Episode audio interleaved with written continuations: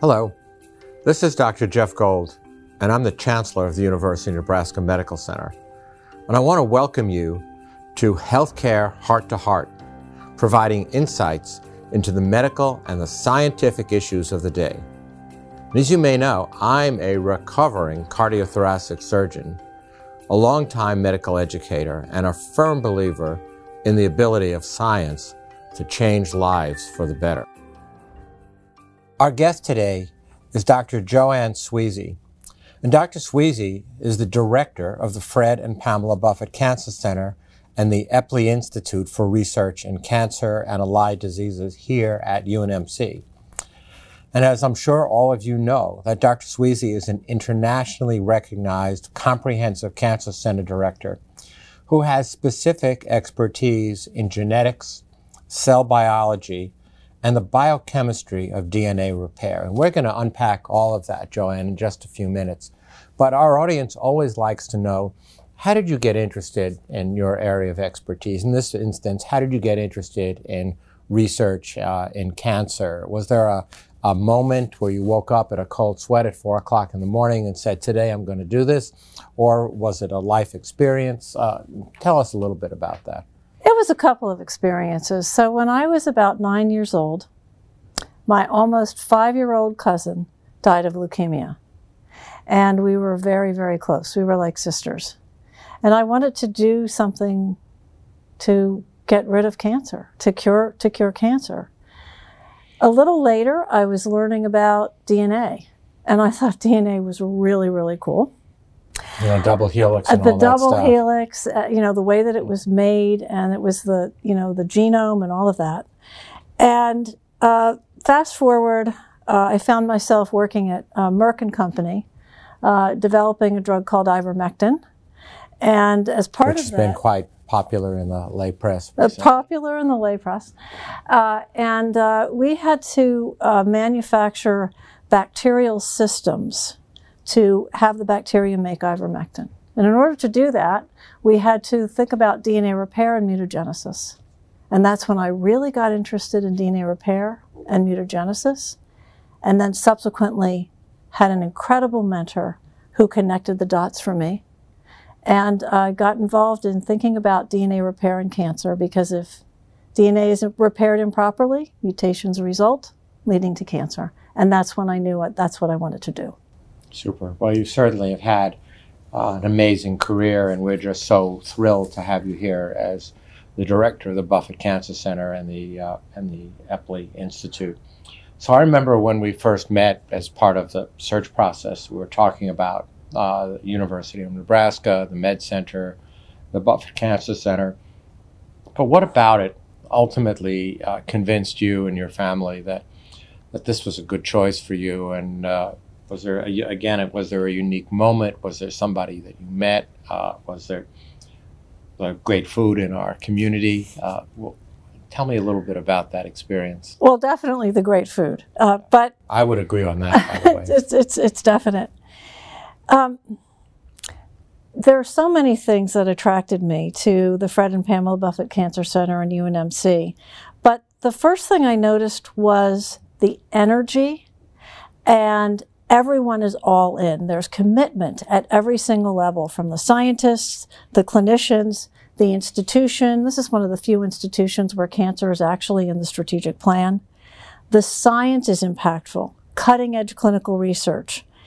It's just an incredible place. Community support and state support for cancer research. I don't think there's a better place in the United States, maybe the world, to do cancer research. Well, it's certainly how we look at it, and, uh, and having you here just further reinforces uh, that for us for, for building the future.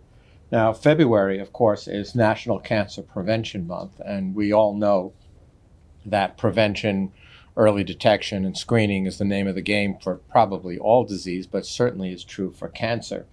Can you talk a little bit about what the Buffett Center is doing uh, in terms of trying to get us to a stage of earlier diagnosis and prevention? Absolutely. We're building on what we already have here, which of course is this amazing uh, pancreas clinic that we're a big part of the National Pancreatic Cancer Center Consortium. And there we longitudinally profile patient samples, especially uh, people who are at risk, families of families of patients who are at risk for pancreatic cancer. And we're learning a lot about biomarkers and our ability to detect uh, pancreatic cancer early. We're also uh, we also So have a lot of stop there just yeah. for a second, if you don't mind. not at all. Because our audience may not have heard the word biomarkers before. It's certainly one that I'm aware of, but maybe you could describe that because I, I, I personally think that these biomarkers, whether they're cellular or acellular, uh, have a huge amount of potential for the future. Absolutely. So they, as you mentioned, they can be cellular, so you can have a blood test to find out if you have some sort of a protein or a different level of some enzyme that would would actually correlate with pancreatic cancer, Or any cancer. any cancer. And we're also DNA, just different kinds of DNA testing. We're also working on imaging. Really, really interesting imaging systems to image image it at, at an early stage. So I think I think pancreatic cancer is just an incredible foundation to build on here. And uh, but what we're doing in the Cancer Center, because part of our quest is to become a National Cancer Institute comprehensive cancer center, Sure. is to uh, we're, I'm developing uh, in in partnership with my colleagues uh, a cancer prevention and control program. And so what we can do there is do research into cancer where we'll, we'll focus into cancer prevention es- essentially. We'll focus on developing methods of detection for early detection, again, imaging. Uh, we'll also look at different prevention methods, especially behavioral interventions. So I've just been here uh, for a couple of months, but we're getting all of the data together from the state. And what we've really learned is that the smoking rate is higher in Nebraska than the U.S. Nebraskans have higher rates of obesity than the U.S.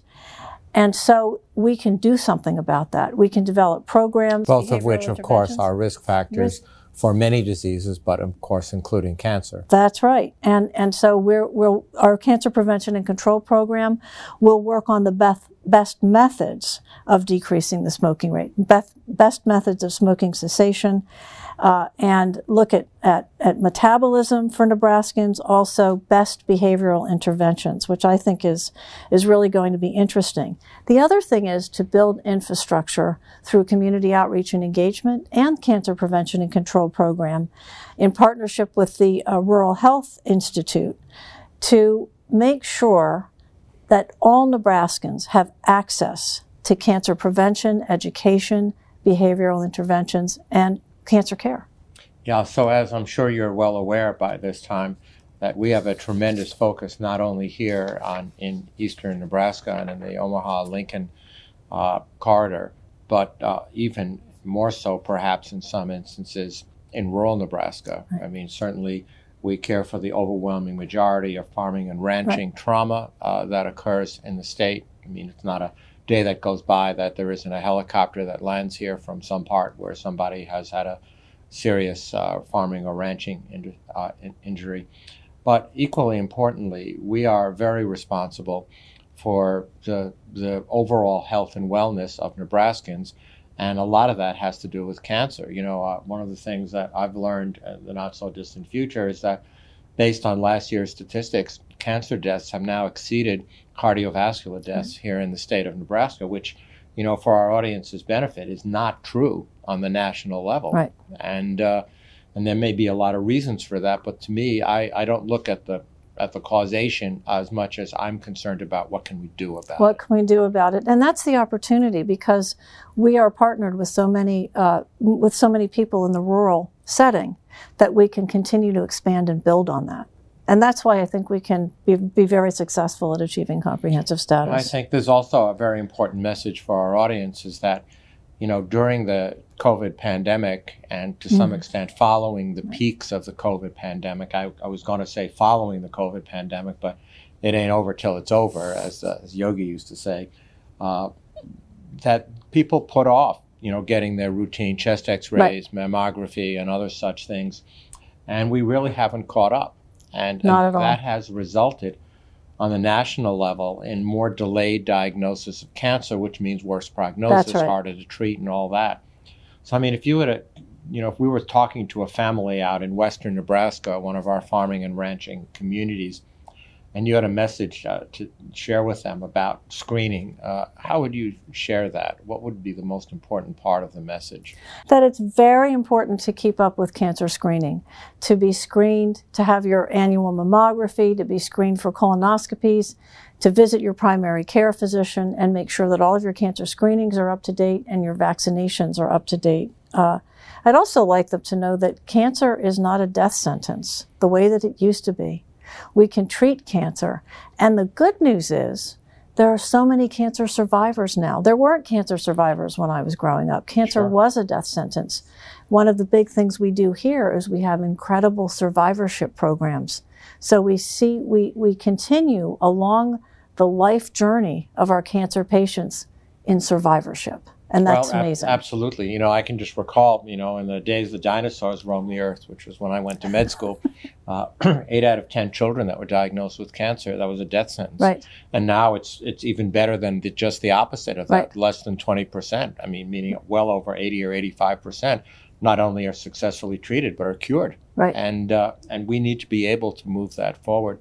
So, uh, before we finish, I, I, thought our audience might be interested in your own research because. It's not just that you are coming here as an institute leader, which of course you're very capable and have demonstrated tremendous expertise in your leadership skills, but you're also a very accomplished research scientist. And maybe you could share with our audience a little bit about what you study in the lab. Absolutely. I, I study DNA repair.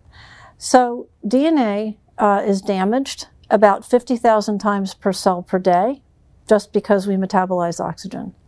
And that DNA damage has to be repaired correctly. If it's repaired incorrectly, mutations result, which can lead to cancer. And that's been very well documented. And so, so I study the ways that DNA is repaired, uh, and, and I study the enzymes actually that repair the DNA, how they work. So I'm a very, very basic researcher. Lately, my research has led into immunology. So there's a link between DNA repair and the lack of DNA repair and the immune response. And I'm working on that as well. Super. Well, I can tell you that we're thrilled that you're here. I look forward to having you back as a guest in the future. Maybe, uh, you know, we, we can talk a little bit about what the future for the Buffett Cancer Center is going to look like uh, at the time that we're together again. Thank you for tuning into this episode of Healthcare Heart to Heart with Dr. Jeff Gold. And until next time, stay healthy.